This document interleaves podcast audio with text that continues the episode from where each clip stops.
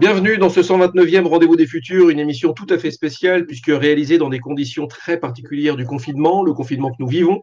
Aujourd'hui, nous avons la joie de recevoir Olivier Aubert. Alors, il y a plusieurs manières de présenter quelqu'un de nos jours. Moi, en général, j'opte pour la manière la plus courte et la plus assumée surtout. C'est celle de la mini-bio du compte Twitter. Alors, de votre côté, j'encourage tout le monde à vous suivre. C'est Olivier Aubert, chercheur en art et sciences cognitives, auteur de Anopticon, une exploration de l'Internet invisible euh, chez FIP Édition. J'ai une question rituelle pour achever de présenter un invité. Que répondez-vous à un enfant de 9 ans quand il vous demande ce que vous faites dans la vie? Voilà, ça c'est la question vache. Oui. Euh... Oula, euh, ouf, bah, dis donc. Là. bon, un enfant de 5 euh, ans, là. Alors, 5 ans, 5 ans. Euh, où je cherche, je cherche le sens du monde, disons. J'observe et je livre mes observations lorsque j'en ai de, des pertinentes. Est-ce qu'il y a deux, trois virages ou deux, trois rencontres, euh, soit avec des vraies personnes, soit avec des bouquins, des œuvres, qui vous ont fait vraiment prendre, euh, euh, prendre le chemin que vous avez emprunté?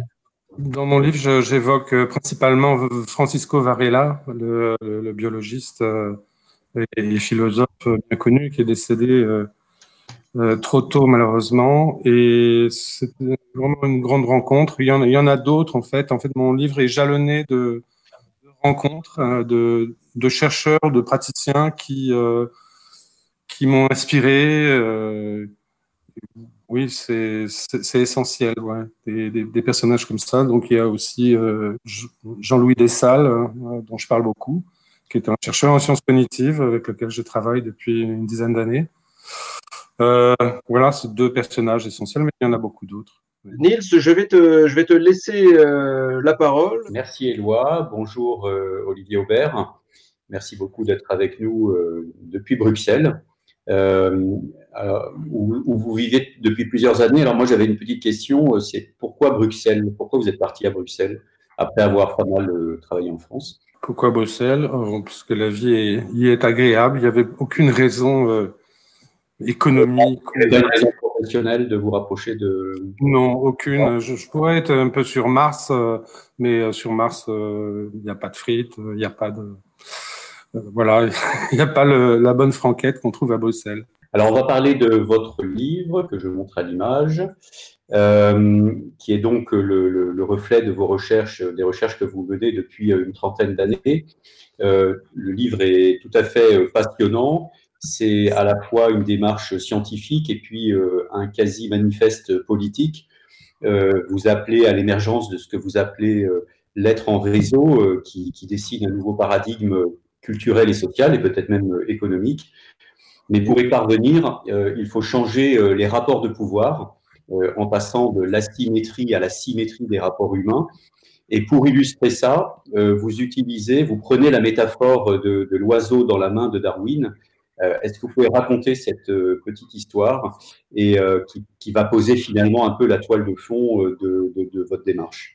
Le, livre aboutit à se poser beaucoup de questions sur l'économie, sur la monnaie à la toute fin, et je, suis allé chercher un, personnage qui, a, priori, qui n'est pas un économiste, pour parler, pour, pour, voir un petit peu ce qu'il pensait de la monnaie et, des rapports de pouvoir que la monnaie euh, entretient. Et j'ai trouvé Darwin euh, et euh, je rapporte cette anecdote à propos des oiseaux lorsqu'il il est allé sur, sur une île, je crois, dans, dans, le Pacifique. Il a remarqué que, que les oiseaux se posaient sur sa main naturellement et qu'il suffisait de, la, de fermer sa main pour attraper les, les oiseaux. Et Darwin s'est demandé, mais comment, comment est-ce possible que ces oiseaux se, finalement se mettent dans la main du prédateur? Et il a, il a conclu que, enfin, il, s'est interrogé, il a regardé, il a demandé à, d'autres explorateurs s'ils avaient fait la même expérience, et effectivement, d'autres avaient fait la même expérience. Euh, et il a conclu que ces oiseaux, finalement, qui n'avaient jamais rencontré l'espèce humaine, avaient ce qu'il a appelé un défaut de timidité. Et euh, vu que l'espèce humaine peuplait la, la planète euh, à la fin du 19e siècle, euh, il avait fait carrément le tour, en fait. Euh, Darwin a conclu que enfin, supposer qu'en deux siècles tout au plus, les, oiseaux apprendraient la timidité et apprendraient à se méfier de nous. Et puis, il n'en est rien. En fait, beaucoup d'oiseaux n'ont pas eu le temps d'apprendre la timidité et ont disparu bien avant de l'avoir apprise. Voilà, et donc voilà, c'est cette main de Darwin qui m'a inspiré euh, pour euh, décrire euh, peut-être ce, enfin, une métaphore de la situation dans laquelle on est aujourd'hui dans le monde. On est, on est nous-mêmes en train de, on est nous-mêmes notre propre prédateur en gros, et nous-mêmes en train de nous placer entre nos propres mains et nous broyer en quelque sorte.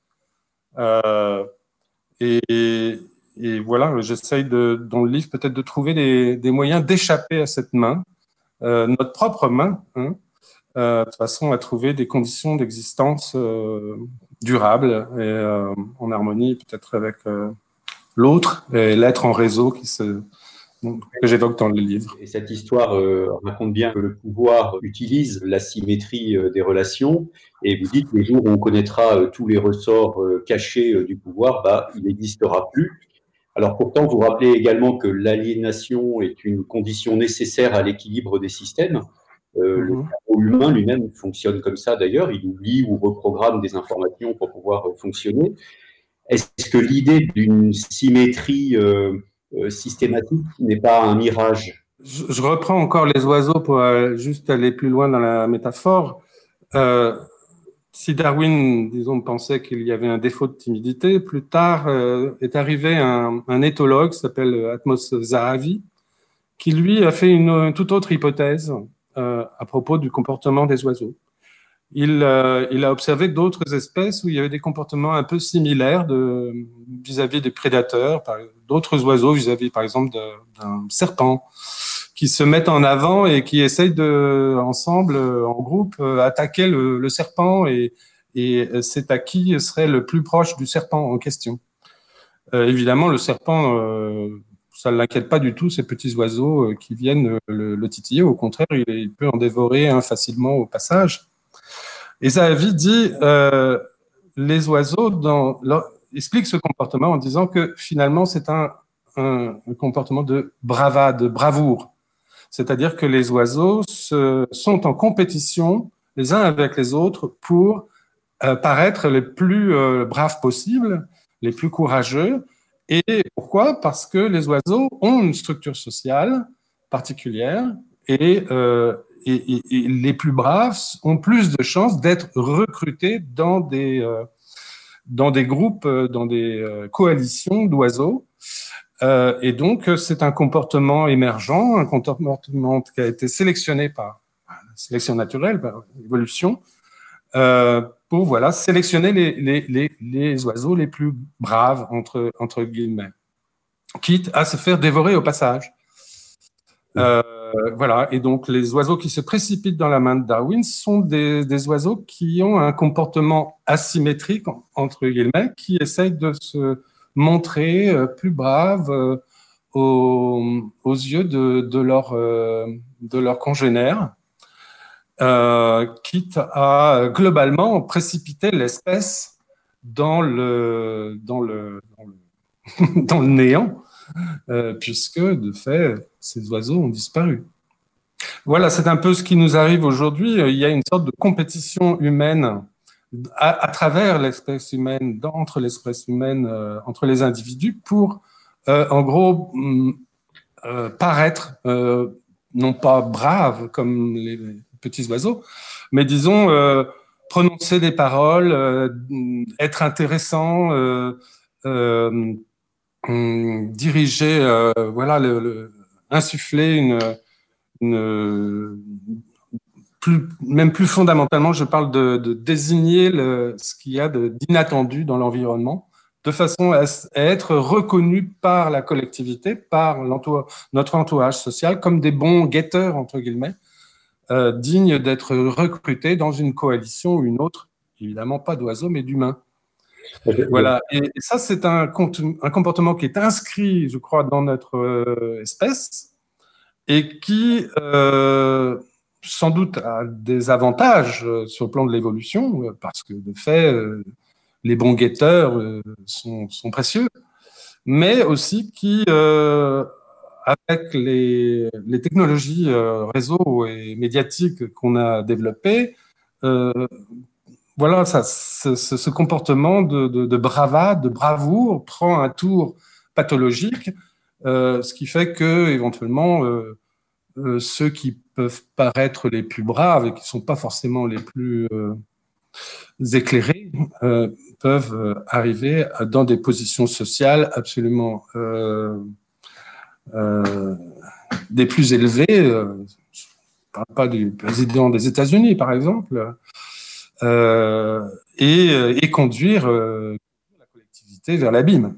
Voilà que vous dites euh, rentre fortement en résonance avec euh, l'un de nos précédents invités euh, pour son livre Le bug humain, donc Boller, qui, décrit très très bien pour comment effectivement l'espèce humaine est programmée depuis des temps immémoriaux pour faire répondre à, certains impératifs d'évolution. C'est ce qui lui a permis de, de rester et d'évoluer mais qu'en même temps, euh, cette programmation aujourd'hui arrive à ses limites, entre guillemets, euh, parce qu'on rentre euh, justement dans quelque chose qui est assez nouveau dans l'histoire humaine, qui est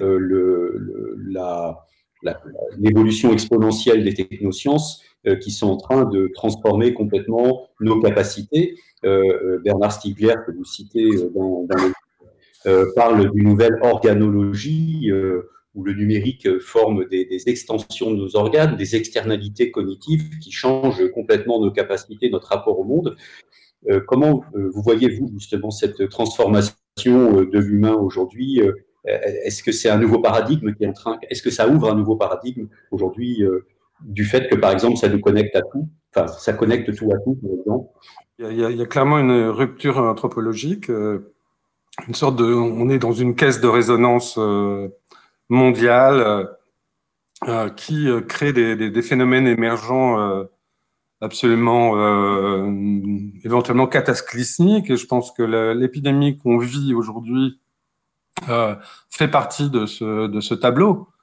C'est bien nous qui, certes, il y a un petit virus issu de nulle part qui arrive, mais ensuite, les actions, réactions des uns et des autres, des, corps constitués, des, organisations, des gouvernements, etc., euh, euh, conduit à, l'émergence de ce qu'on est en train de, voir aujourd'hui. Vous dites que les, réseaux euh, peuvent être centrés ou acentrés, euh, centralisés ou distribués euh, est-ce que vous pouvez préciser un peu ça? Et vous dites surtout que l'Internet aurait pu être totalement différent suivant un scénario ou l'autre. Est-ce que vous pouvez expliciter un peu cette notion de, de, centré à centré Le générateur politique dont on va parler un petit peu plus euh, est, est, un jeu d'interaction collective qui est une sorte de modèle de l'interaction sociale au sens large.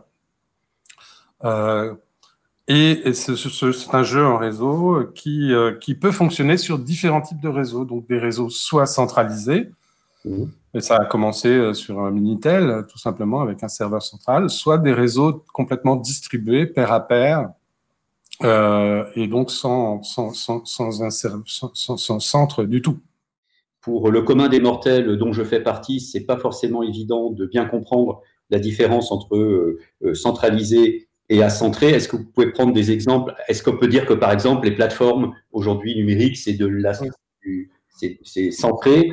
Et qu'est-ce qui serait à centrer, par exemple, dans Par exemple, Facebook, euh, que je ne sais combien de milliards de personnes pratiquent, est un système centralisé. Il y a bien quelque part un point de recoupement de l'information, un data center, etc., où tout transite euh, évidemment, c'est répliqué sur de multiples autres serveurs et de temps en temps, il peut y avoir des, interactions qui passent pas par le centre. Mais voilà, dans les faits, euh, on utilise des réseaux sociaux qui sont faits, euh, ou des cloud computing, je sais pas quoi, qui sont faits de complètement cristallisés sur, sur des centres bien particuliers. Et il, est tout à fait possible, enfin, j'ai eu la chance de faire partie de d'un groupe de recherche dans le milieu des années 90 qui travaillait sur un protocole expérimental euh, concurrent de celui euh, employé par le web. Et ce protocole du, de, de l'Internet, qui s'appelle Multicast, permettait de faire des choses tout à fait similaires à ce qu'on fait avec Facebook ou avec Twitter, ou même ce qu'on fait là maintenant en visioconférence, sans l'intermédiaire de quelque centre que ce soit. Voilà, donc euh, c'est vraiment le réseau dans son ensemble, de manière distribuée, qui se débrouille pour acheminer les communications entre les uns et les autres.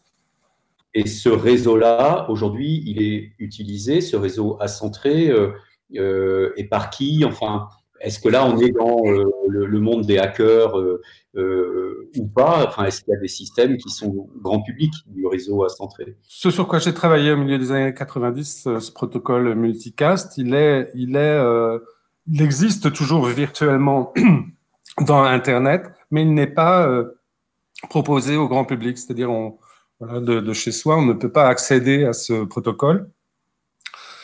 Euh, par contre, les, opérateurs l'utilisent pour leurs besoins internes euh, et, de manière le, plus souvent asymétrique. Par exemple, la télévision sur ADSL fonctionne de cette manière-là, mais de manière asymétrique. C'est-à-dire que évidemment, pardon, euh, quand vous êtes chez vous et, vous avez accès à 500 chaînes de télé, il est bien évident que ces 500 chaînes de télé n'arrivent pas euh, à la maison en même temps. Non, euh, c'est l'une ou l'autre qui va arriver, suivant que vous la demandiez. Et, et, elles sont expédiées jusqu'aux utilisateurs grâce à ce protocole. Mais en, retour, évidemment, vous ne pouvez pas émettre de la même manière, hein, euh, parce que ce mmh. protocole est rendu artificiellement asymétrique, alors que fondamentalement, il est symétrique et chacun pourrait émettre et recevoir de la même manière. Vous parlez de perspective euh, spatiale euh, ou perspective optique qui est apparue au XVe siècle. Alors comment, comment arrive-t-elle? Qu'est-ce que ça a changé dans nos représentations du monde? C'est enfin, un moment important de votre livre. Pourquoi c'est un, moment important et, on va voir qu'après, justement, il y a des choses qui changent. Mes expériences sur les réseaux, d'abord sur des réseaux centralisés, m'ont attiré mon attention sur l'émergence de la perspective euh, en vers 1420, inventée par euh, Filippo Brunelleschi, un architecte euh, italien à Florence. pourquoi? Parce que voilà, le centre de, ce, centre artificiel des réseaux qui permet l'interaction collective, euh, finalement, ressemble euh, au point de fuite de, la perspective. C'est le point euh, qui permet la représentation de l'espace à trois dimensions sur la surface bidimensionnelle du, tableau, moyennant une construction géométrique. Et, finalement, dans, dans, un réseau centralisé, on a un phénomène similaire. On, a, on utilise ce centre, qui n'est plus un centre physiquement sur une surface euh, d'un tableau, mais qui est un centre, qui est un point situé quelque part dans l'espace, pour interagir et former l'image du collectif qui interagit avec lui-même. Là, par exemple, nous sommes trois là sur notre écran en train de, de parler. Eh bien, euh, nos, nos, nos, nos sons, nos images passent par un point particulier et qui est un point de fuite très très local, là quelque part euh, sur une plateforme qui s'appelle Jitsi, je crois, euh, et, qui permet de, faire cette interaction collective. Et alors c'est proche, tout à fait proche de, l'émergence de la perspective euh, vers 1420 et la Renaissance, euh, parce que euh, c'est quelque chose qui bouleverse euh, l'espace et le temps.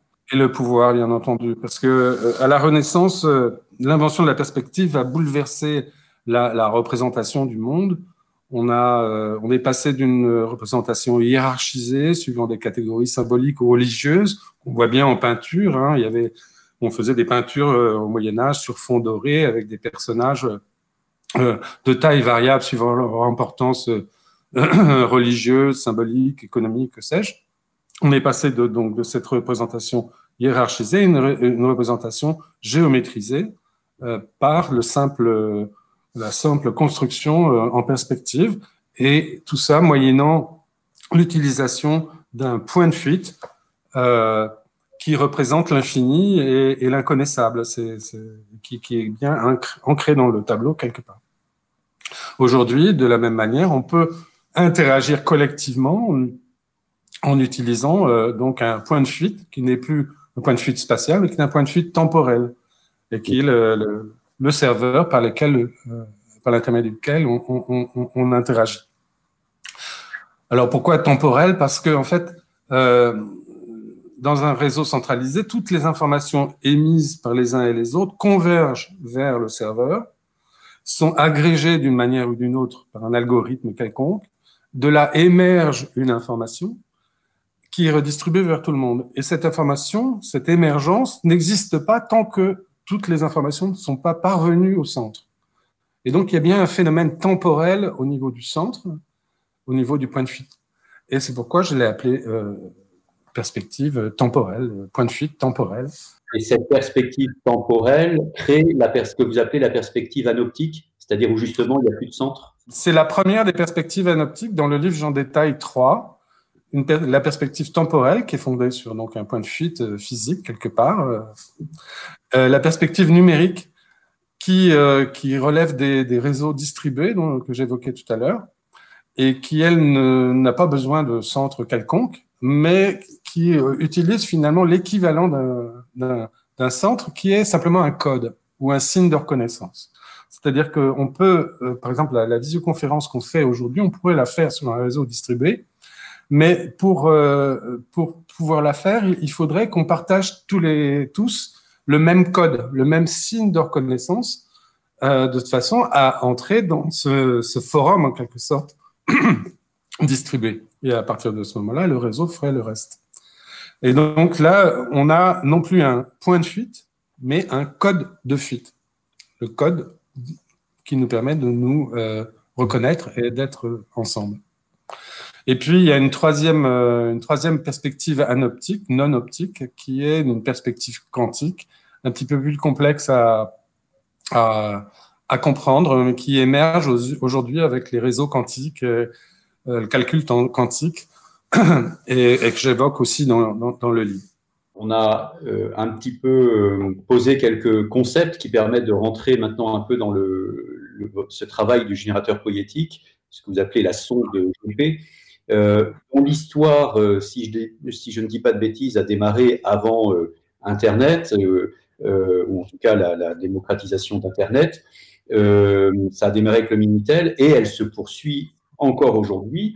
Euh, elle n'a cessé d'évoluer. Euh, est-ce que vous pouvez raconter ce, travail? Pourquoi, comment, comment et pourquoi ça a démarré il y a 30 ans? Et puis peut-être les grandes étapes. Ce, générateur poétique est donc un, jeu, mais à la base, un jeu collectif hein, sur réseau, euh, très particulier. Mais à la base, c'était une simple expérience de pensée. D'un seul coup, qui m'est tombé sur, dessus, je me suis dit, mais qu'est-ce qui se passerait si? C'est vraiment purement théorique comme ça qu'est-ce qui se passerait si on était tous sur une place de village, par exemple, euh, avec au-dessus de nous, au-dessus de la place de village, donc on est une foule, et au-dessus de la place de village, il y aurait un grand miroir. Et il serait, possible, de, en levant les yeux, tous, de se voir dans le grand miroir et de se situer donc dans la foule. Donc on serait à la fois dans la foule et au-dessus de la foule. Qu'est-ce qui se passerait si nous, voilà, acteurs humains, on, avait cette possibilité d'être à la fois dedans et au-dessus, d'avoir un point de vue surplombant et d'être en même temps dans le, dans le collectif? Et c'est, alors évidemment, en plus, euh, ce qui serait drôle, c'est d'avoir des chapeaux euh, colorés, pouvoir changer la couleur du chapeau. Et là, en regardant l'air, eh bien, on, tous, on, pourrait, euh, suivant notre position dans, cette image, qui pourrait ressembler d'abord à une sorte de macédoine de légumes avec des couleurs de, chapeaux différents, on pourrait euh, voilà, changer la couleur en fonction de la couleur des voisins, et puis ça dessinerait des motifs. Mais qu'est-ce que ça ferait? Voilà, c'est né comme ça, cette, euh, cette expérience de pensée, ce, générateur poétique est né comme ça. Et puis, j'ai tout de suite dit, mais euh, je me suis dit, tiens, mais on pourrait en faire un, prototype. On pourrait le, réaliser concrètement pour voir ce que ça donnerait. Et donc, c'est comme ça que, avec l'aide de quelques camarades, on a fait la première expérience euh, sur Minitel, tout simplement avec un serveur central donc qui euh, qui permet de dessiner par Minitel donc nos, petits chapeaux carrés, nos petites mosaïques, euh, et de, fabriquer, d'envoyer mosa ces mosaïques personnelles vers un serveur et qui agrège ces, informations, fabrique l'image globale qu'on voit de la même manière que qu'en levant les yeux pour regarder à travers dans le miroir. Vous observez ce qui se passe. Alors, qu'est-ce qui se passe? Qu'est-ce que vous découvrez justement où vous dites Oula, je tiens un truc Qu'est-ce qui se passe? On n'en sait rien. Euh, on pourrait. J'ai soumis des. Dès voilà l'irruption de cette expérience de pensée, j'ai soumis cette, cette idée à des chercheurs en sciences cognitives ou des théoriciens ou des cybernéticiens qui m'ont dit certains m'ont dit il se passera rien. Euh, je citerai pas les noms. Euh, et d'autres m'ont dit, ah, c'est intéressant. Ouais. Et puis, en fait, quand on fait l'expérience concrètement, on se rend compte qu'il y a bien un phénomène d'émergence.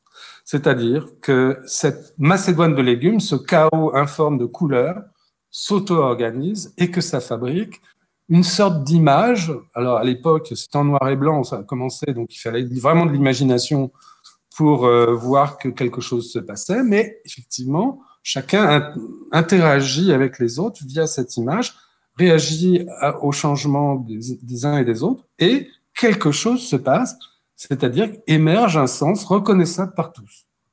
Et là, effectivement, je me suis dit, ah, on tient quelque chose. Peut-être il faut préciser que, euh, si je dis pas de bêtises, les gens ne communiquent pas entre eux. Ils peuvent pas, ils peuvent, il y a personne qui peut dire, hé les gars, euh, si on fabriquait telle image, c'est pas comme ça que ça marche. C'est vraiment Exactement de l'émergence spontanée. Exactement. Il n'y a pas de mot d'ordre, il n'y a pas de pilote dans l'avion, euh, personne n'a une position particulière et surtout pas moi. Euh, je, hmm. je n'interagis pas euh, plus que d'autres dans, dans, ces expériences. Et quelque chose se, se, produit, ça, ça finit par raconter des sortes d'histoires. Alors donc maintenant, donc des années et des années plus tard, maintenant ça marche sur les réseaux mobiles, ça a marché sur des réseaux, différents types de réseaux, entre autres des réseaux distribués. Et, euh, et, effectivement, il y a eu des expériences avec des, dizaines, des centaines de personnes en même temps. Et quelque chose se passe, ça raconte des histoires que personne ne contrôle, euh, mais qui ont une certaine cohérence, et qui résonnent aussi un peu avec l'actualité, avec l'imaginaire du moment.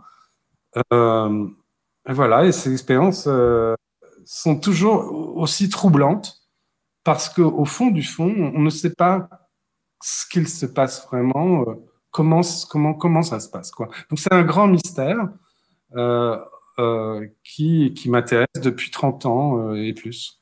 Ce qu'on peut dire, c'est que le générateur poétique donne des représentations, vous l'avez dit, de phénomènes émergents spontanés. Euh, c'est une sorte de processus d'autoproduction de miroir collectif, si, si j'ai bien mhm. Euh, est-ce qu'on peut considérer, ou est-ce que, en tout cas, vous considérez que ça pourrait être un outil, une sorte d'interface au service de nouvelles formes d'intelligence collective? C'est-à-dire qu'on la mesure à travers des études du MIT et tout ça depuis longtemps maintenant. On mesure, euh, je dirais, le taux d'efficacité de, l'intelligence collective. On sait que ça existe. Pour autant, on n'a pas les outils d'interface qui permettent de la, de la, mm. de la de la jouer, je sais pas comment dire. Est-ce que, le générateur, quelque part, explore cette question-là? Dans le générateur poétique, il y a une sorte de symétrie des relations euh, entre les uns et les autres. Il n'y a pas, personne n'a un rôle particulier. Euh, on est tous équivalents les uns des autres. Bien sûr, on est tous, on a tous notre, nos idées, notre passé, notre culture, que sais-je. Mais on a tous une position équivalente. Dans la vraie vie, c'est pas le cas du tout. Euh, euh, au contraire, les, les, les, les, interactions sociales de la vie quotidienne sont présentent toujours des formes, une forme ou une autre d'asymétrie, parce que nous avons tous un rôle, une position, que sais-je, et puis on interagit à travers des réseaux qui sont aussi formatés comme ça, où euh, euh ne serait-ce que dans une salle de classe, c'est un réseau, une salle de classe, il y, a, y a un professeur, il y a des élèves, il y a, il y a des, des, positions euh, asymétriques. Euh, et en fait, dans le livre, je, je développe finalement deux modèles de l'interaction sociale. Un modèle symétrique dont le générateur politique est, euh, voilà, un représentant, un objet expérimental, Et puis, je développe aussi un modèle de l'interaction sociale asymétrique sur la base des travaux, entre autres, de, mon compère Jean-Louis Dessalles, une sorte de modélisation de ce qui se passe en fait dans l'interaction sociale usuelle asymétrique. Voilà. Et en comparant finalement euh, ces deux modèles euh, d'interaction sociale symétrique et asymétrique, on peut, on peut voir pas mal de choses et imaginer des transformations possibles euh, de, nos manières d'être les uns avec les autres qui euh, iraient un peu plus dans le sens de la symétrie et qui euh, abandonnerait, euh, disons, des, des cristallisations euh, sociales qui, que, les réseaux, se, par exemple les réseaux, oui, les, réseaux numériques, ne font qu'industrialiser, disons, nos asymétries naturelles, nos asymétries sociales naturelles ou cognitives. Euh, euh, et, peut-être qu'on pourrait apprendre à finalement à resymétriser un petit peu euh, nos relations de façon à éviter euh, la man Darwin dont on parlait au début. Puisque voilà, cette asymétrie de relations fait qu'on est tous en compétition. Et justement, cette cristallisation dont vous parlez sur les réseaux, euh, notamment les réseaux sociaux, euh, les, les, les, mêmes, les contenus mimétiques euh, qui, ouais. qui prolifèrent sur les réseaux sociaux au gré des événements, on, on, dit que d'une certaine manière, ça, ça, pourrait être un peu l'équivalent des, des, gènes du, du, réseau social. Euh, est-ce que vous êtes d'accord avec, euh, avec cette idée? Oui, sans doute, il y a une forme de validité de cette idée. il y a, disons, il y a cette prolifération de mèmes sur les réseaux qui sont pour la plupart asymétriques. Euh, conduisent à une forme de, de guerre, de compétition euh, des mêmes les uns avec les autres, des compétitions des individus les uns avec les autres pour euh, euh, trouver une place dans cette, euh, de, cette mémétique généralisée. Cette, ça peut aller jusqu'à effectivement des phénomènes très violents, je trouve et, et je, je, pense que si on arrivait à ensemble à apprendre collectivement de nos erreurs, de nos emballements mimétiques sur les réseaux, de la manière dont on se fait manipuler par l'industrialisation de nos asymétries cognitives, euh, petit à petit, si on arrivait à aller dans le sens d'une sorte de symétrie de nos relations, euh, je pense que la compétition des mêmes, la, guerre mimétique prendrait euh, une toute autre tournure et irait dans un sens, je crois, beaucoup moins guerrier, beaucoup moins cataclysmique euh, que ce qu'on voit de nos jours. Vous parlez justement dans le livre de phénomènes d'individuation collective, mmh. de, de, de, synchronisation des, des cerveaux, euh, Est-ce que vous pouvez en dire justement un petit peu plus sur ces notions-là? Euh, la plupart du temps, on est, on est donc dans des, dans des interactions sociales euh, asymétriques. Euh, le, le, pour comprendre ça, euh, il faut imaginer que très simplement, on a tous un temps de vie et un temps d'attention limité. On ne peut pas euh, être porter de l'attention à tout, tout, le monde, évidemment. Donc, on est obligé de choisir ceux auxquels on prête de l'attention. donc par exemple notre famille, etc., nos amis proches. Et en général, euh, ces gens-là nous le rendent bien, c'est-à-dire qu'on passe autant de temps avec eux qu'ils passent avec nous. Mais ça, ce n'est que pour notre petite bulle très rapprochée. Au-delà d'un certain, certaine de cette bulle, évidemment, il y a des gens auxquels on prête de l'attention qui, en retour, ne nous prêtent pas du tout d'attention. Et donc là commencent des relations euh, sociales asymétriques euh, qui sont précisément industrialisées, par exemple, euh, par Twitter. Sur Twitter, on suit certaines personnes qui ne nous suivent pas forcément en retour. Il y a des gens qui ont des milliers, des millions de, followers, et d'autres pas du tout.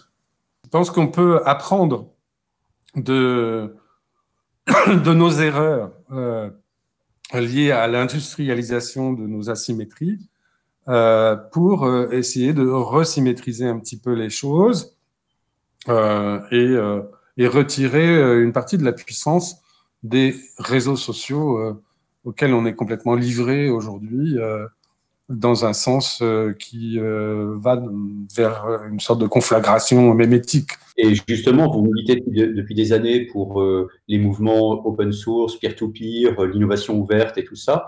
Comment voyez l'évolution du monde actuellement sur ces questions-là?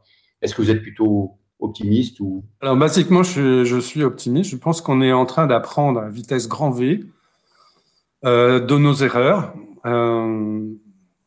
et en se prenant pas mal de baffes, c'est aussi comme ça que ça en fait partie, quoi, de l'apprentissage.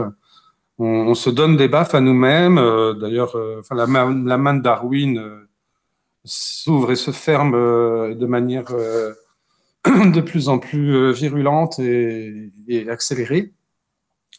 Mais globalement, je pense qu'on est en train d'apprendre à maîtriser finalement les perspectives anoptiques euh, dont, je parlais tout à l'heure, qu'on a inventées sans le savoir, tel Monsieur Jourdain, depuis l'éruption des télécommunications il y a deux siècles. Euh, on est en train de comprendre petit à petit le milieu dans, lequel on a pénétré avec, avec ces technologies de réseau et à petit à petit développer une culture qui, j'espère, va permettre de nous échapper de cette main de Darwin de, la compétition généralisée des individus et des mêmes euh, les uns avec les autres. Vous parlez dans, dans le livre d'une technologie euh, relativement récente qui est celle de la, de la blockchain. Euh, est-ce que elle pourrait constituer une des clés justement qui, qui, nous permettrait d'une certaine manière de, de, de, faire un peu éclater le système centralisé quoi. La technologie en tant que telle pas forcément, mais certaines applications de cette technologie, euh, oui, sans doute. Euh, donc j'évoque euh, à la fin du livre des questions monétaires et des expériences monétaires qui utilisent entre autres la blockchain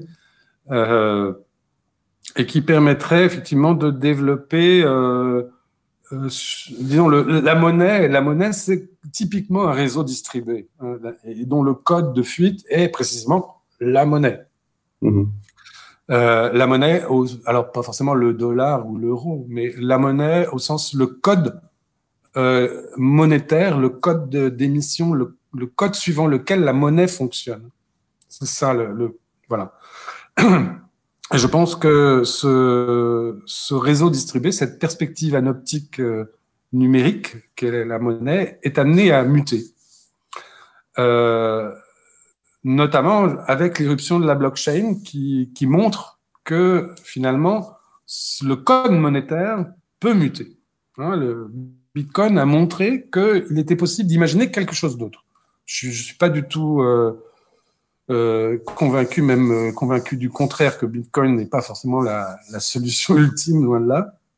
Mais d'autres expériences euh, certainement qui ont été encouragés par Bitcoin, montrent que effectivement ce code monétaire peut muter.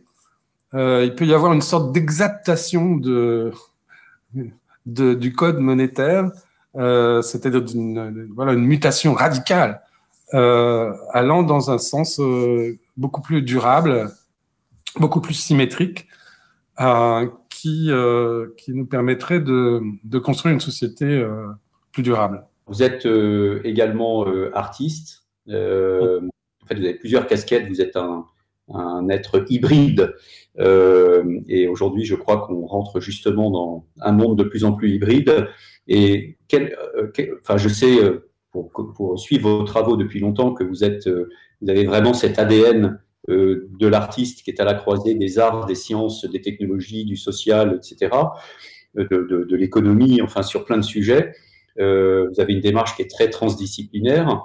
Euh, quel, est votre regard à vous aujourd'hui sur l'art aujourd'hui? Je pense que l'art est le, contexte, disons, euh, dans lequel il est possible d'apprendre collectivement.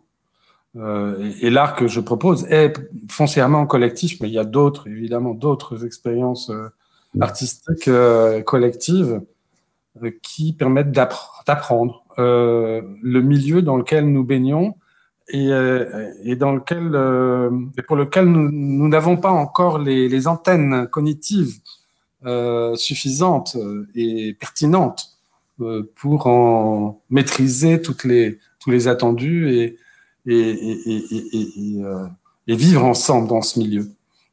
Je pense que voilà, l'art mmh. est voilà, ce, ce contexte euh, dans lequel il est possible d'apprendre collectivement, sans grands mots, sans grande théorie, euh, sans aller chercher des concepts euh, scientifiques ou mathématiques, que, que sais-je. voilà, l'expérience, par exemple, que je propose, elle est accessible aux enfants de 3 ans et comme aux polytechniciens ou aux chercheurs en sciences cognitives ou à l'économiste du plus haut niveau euh, tous vont être, euh, peuvent jouer tous ensemble et être au même niveau d'incompétence vis-à-vis de ce, du mystère qui se trame dans ce jeu. Oui, parce que la force de l'art, c'est d'entrer par les sens, l'émotion, l'imaginaire, euh, et c'est ce qui est le plus inclusif. Finalement, effectivement, ça touche tout, le monde. Et j'ai envie de poser la question pour la science, c'est-à-dire que comment vous voyez aujourd'hui le monde de la science euh, de manière très euh, intuitive comme ça. Hein. Je ne vous demande pas un exposé sur le monde de la science, mais votre ressenti aujourd'hui sur euh, ce monde qui est dans une évolution exponentielle incroyable. Oui, c'est un domaine, l'autre domaine dans lequel, évidemment, on apprend beaucoup. Disons, moi, pour ma part, je suis, je suis très, très intéressé par des, percées théoriques, donc je passe beaucoup de temps à discuter avec des théoriciens, aussi bien en mécanique quantique que en, psychologie cognitive ou que sais-je, ou en maths. Et aussi, je suis très très euh, intéressé par vraiment euh, l'expérience, quoi, de se confronter vraiment au, terrain, euh, observer euh, ce qui se passe, oui, dans, vraiment dans des expériences très très pratiques. Alors, vous avez dit un mot qui devient de plus en plus magique aujourd'hui, qui est le, quantique. L'informatique quantique commence à arriver. La, physique quantique, il y a déjà un siècle, a bouleversé notre vision euh, des, lois de l'univers. Euh, les, phénomènes d'intrication, les multivers aujourd'hui dont on parle avec tout ça. Je, fais, je suis une sorte de disciple, ne peux pas dire un membre de, du groupe euh, de recherche ou de, oui, de, qui s'appelle Bruxelles, enfin disons l'école de mécanique quantique de Bruxelles-Genève. Voilà, on parlait de l'école de Copenhague du groupe de Copenhague, il y en a d'autres. Là, et en fait, le groupe de Bruxelles-Genève a une approche de la mécanique quantique tout à fait euh, originale, euh, à la suite d'un physicien quantique hein, qui s'appelle Dietrich Hertz, qui depuis euh, une vingtaine d'années a poser les bases d'une nouvelle manière de concevoir la mécanique quantique et aussi le langage. En fait, son, son, son idée est de dire que les particules subatomiques se comportent comme des concepts, comme nos, les concepts de notre langage. Et inversement, que nos concepts, ceux qu'on a dans la tête bien que ça ne veuille rien dire qu'on a des concepts dans la tête, nos concepts se comportent comme des particules subatomiques. C'est-à-dire qu'en en fait, il a utilisé le formalisme mathématique de la mécanique quantique permettant de décrire le comportement des électrons, des photons, etc., pour décrire euh, le comportement de nos concepts, de notre langage. Mmh. Et, et, et, donc, en prenant en, employant le formalisme mathématique de mécanique quantique classique physique euh, dans le domaine du langage, il, est, il a développé, avec d'autres, euh, plus, un peu plus dans ce, ce, cette approche mathématique liée au, dans, dans, le domaine cognitif.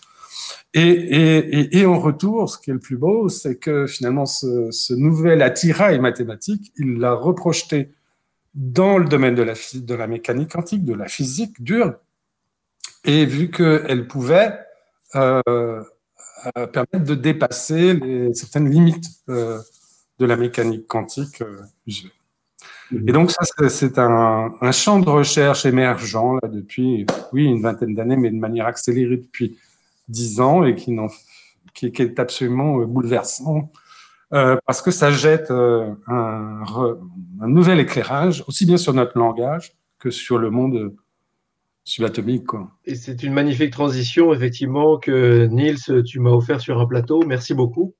Euh, nous allons passer à une chronique, une chronique de Laura, Laura Plisson, qui s'est intéressée à, de la création, à de l'art autour euh, de la physique quantique, justement. On se retrouve juste après.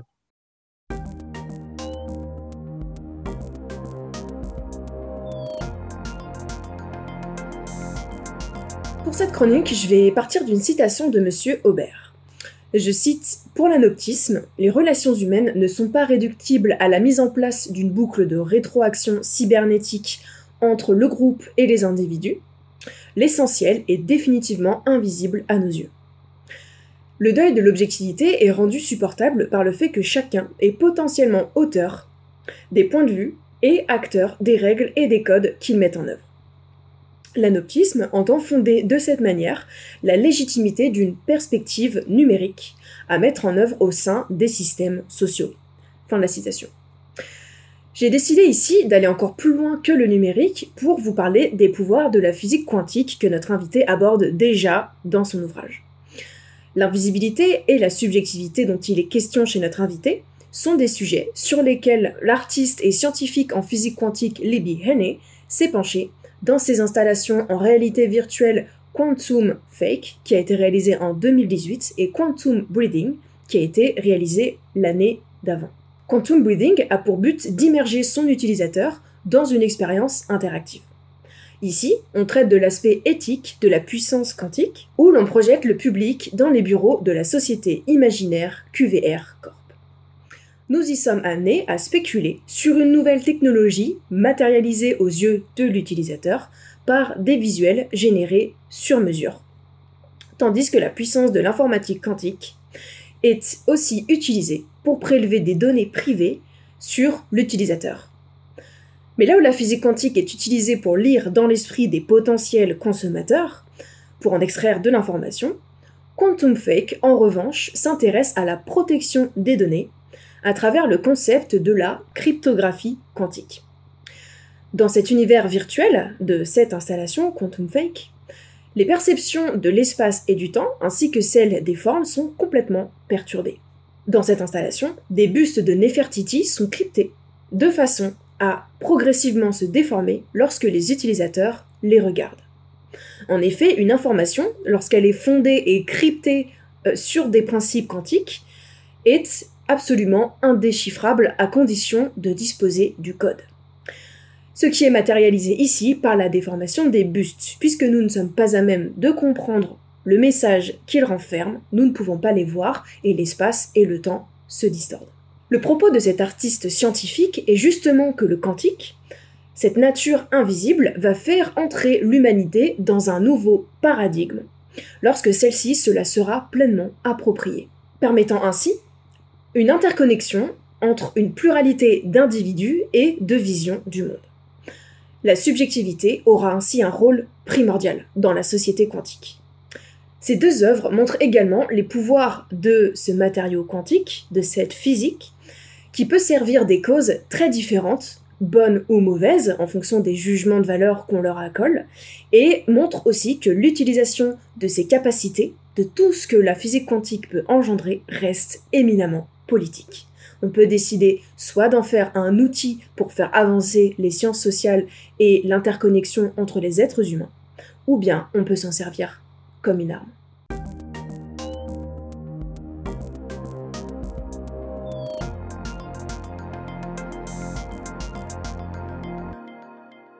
Merci Laura Blisson pour cette, euh, pour cette chronique à distance. Merci à Jérémy pour euh, l'assistance euh, sur, le, sur le montage, sur l'habillage.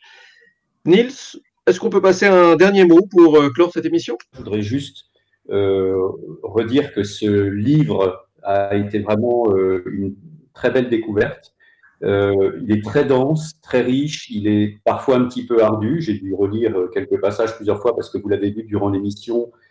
Ça embarque un certain nombre de concepts et, c'est un livre qui n'est pas du tout sur la redondance. Hein. Je veux dire que chaque chapitre, on apprend des choses nouvelles, on rentre dans des champs d'expériences de, comment dire, scientifiques différents.